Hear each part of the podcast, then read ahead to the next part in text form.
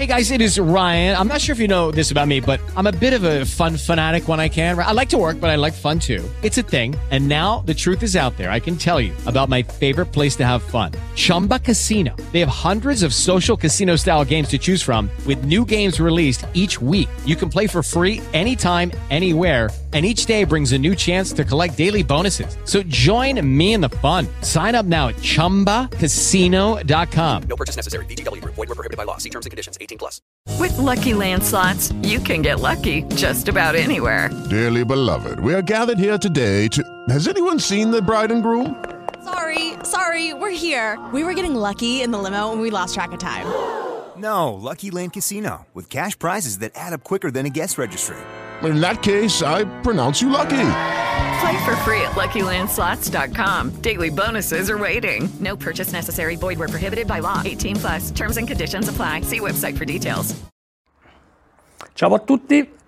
Oggi vi presento un bel libro eh, su Fabrizio De André. Non è il primo che presento su, su, Fabrizio e non so se sarà l'ultimo, ma indubbiamente li scelgo, eh, io ne ho letti diversi, li scelgo augurandomi che possano essere graditi, perché questo ha come sottotitolo Le storie dietro le canzoni. È un libro di questo tipo e credo che da un lato in qualche modo mh, possa appagare la curiosità anche di, di, di un fan, no? mettiamola, mettiamola così, e, e, al tempo stesso ci fornisce però delle, delle, diciamo, del, dei dati, degli aneddoti, anche delle cose eh, che sono un po' più serie eh, che stanno appunto dietro le canzoni. Tanto per cominciare, mh, sfogliandolo, eh, l'editore Giunti, vi faccio vedere bene la copertina, mh, sfogliandolo eh, capiamo che mh, eh, De André in riferimento ad altri cantautori è un po' diverso rispetto al fatto che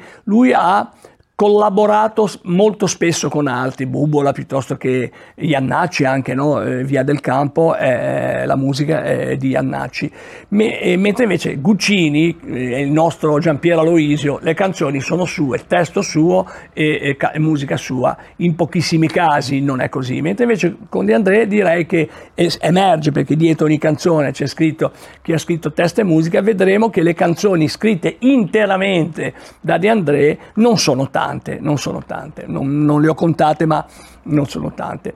E poi ogni canzone appunto viene, viene spiegata un po', no? per cui per esempio Jordi, una canzone molto bella del primo De André, no? se non addirittura del, del primissimo, è tratta da, dalla, dall'elaborazione di un'aria scozzese del XVI secolo e l'avvicinamento di De André a musiche folcloristiche mh, anche inglesi non, non, è, non è, stato l'unico, l'unico esempio Jordi, ci sono anche altri esempi. E poi eh, per esempio esempio la vicenda di, eh, viene raccontata un po' la storia de, della canzone Carlo Martello, no? che inizialmente De André quando la scrisse eh, aveva pensato a Carlo Magno, ma ehm, eh, Paolo Villaggio, con cui De André si vedeva eh, spesso perché erano appunto quelli del Giro della Foce che hanno dato origine alla canzone d'autore eh, alla scuola genovese, gli suggerì ehm, Carlo Martello di ritorno dalla battaglia di Poitiers, che è un evento storico che per alcuni aspetti,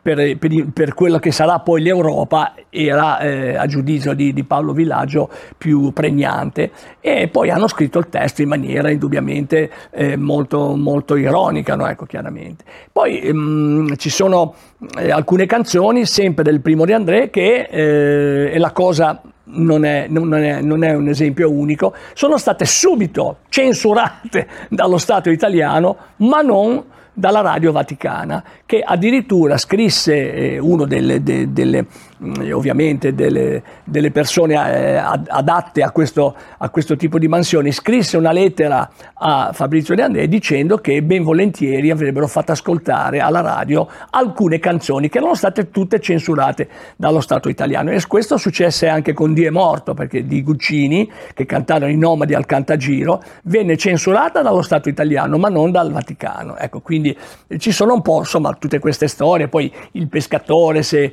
se se, se il pescatore è stato ammazzato no, eccetera, eccetera. Quindi ehm, il, diciamo, il concetto di le storie dietro le canzoni mh, mm, mi sembra un'espressione felice e che ci fa capire un po' meglio la canzone, ma soprattutto l'ambientazione, chiamiamola così, storica in cui la canzone è nata. Buona lettura.